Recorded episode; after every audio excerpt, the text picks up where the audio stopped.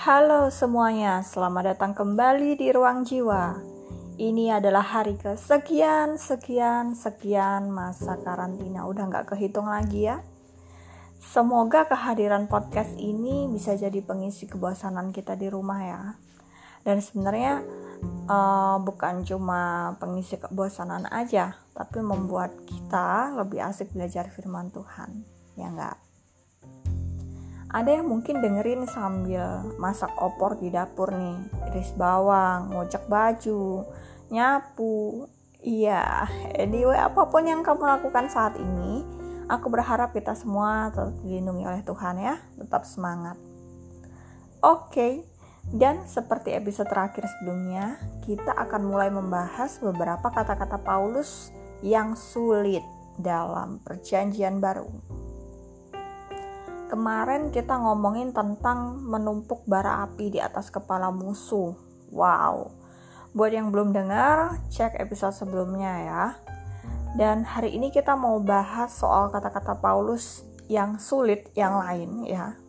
Ngomong-ngomong sebagian besar kata-katanya dia sulit. Dan juga bukan cuma sulit tapi uh, rada kontroversial juga bahkan di zaman ini. Apa sih yang dia bilang? Perempuan nggak boleh ngajar. Perempuan nggak boleh ngajar. Ya kamu nggak salah dengar kok ya. Perempuan-perempuan yang emang karunyanya ngajar terus gimana ya? Terus yang udah terlanjur jadi guru gimana juga nih? Atau mungkin guru-guru sekolah minggu? Bingung juga ya Oke, pertama kita simak dulu bagian Alkitabnya dari 1 Timotius pasal 2 ayat 11 12. 1 Timotius 2 ayat 11 12 bunyinya gini. Seharusnya perempuan berdiam diri dan menerima ajaran dengan patuh. Aku tidak mengizinkan perempuan mengajar dan juga tidak mengizinkannya memerintah laki-laki. Hendaklah ia berdiam diri. Wow, cukup intens ya.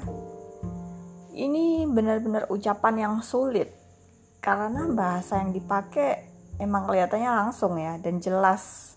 Nggak seperti yang kemarin kita kan masih nebak-nebak nih apa maksudnya Paulus kok dia ngomong harus taruh bara api di atas kepala musuh nih. Jadi karena kalimatnya udah jelas banget kita sebenarnya nggak perlu tafsir-tafsir ulang ya maka supaya kita juga nggak salah paham uh, sama maksudnya Om Paul di sini, kita perlu lihat kondisi jemaat yang dilayani di masa itu. Pasti bisa menjawab pertanyaan kita ya. Tapi sebelumnya aku mau bilang bahwa dalam kitab Kejadian pada waktu penciptaan itu jelas banget bahwa perempuan itu bukan ciptaan kelas 2 ya. Disclaimer nih karena mereka sederajat dan saling melengkapi. Mereka sama-sama segambar dan serupa dengan Allah, laki-laki dan perempuan. Dan keduanya sama-sama diberi kuasa dan bertanggung jawab atas ciptaan lain. Bahkan penciptaan perempuan itu juga dimaksudkan untuk membebaskan laki-laki dari kesendirian dan melengkapinya. Hmm, denger itu para pria. Oke, oke. Kayak aku bilang tadi ya, uh, kita perlu lihat situasi jemaat yang dilayani Timotius untuk benar-benar ngerti maksud Paulus di sini. Oke, ternyata waktu itu kondisi jemaat lagi kritis. Kritis gimana? Banyak ajaran palsu, banyak mitos yang membingungkan, semuanya bertentangan sama firman Tuhan. Bayangin kita hidup berjemaat di tengah-tengah gereja yang kayak gitu mana yang betulan firman Tuhan kita nggak tahu.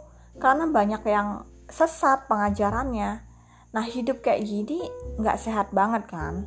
Dan celakanya ternyata banyak yang menjadi korban dari kepalsuan ini itu adalah perempuan.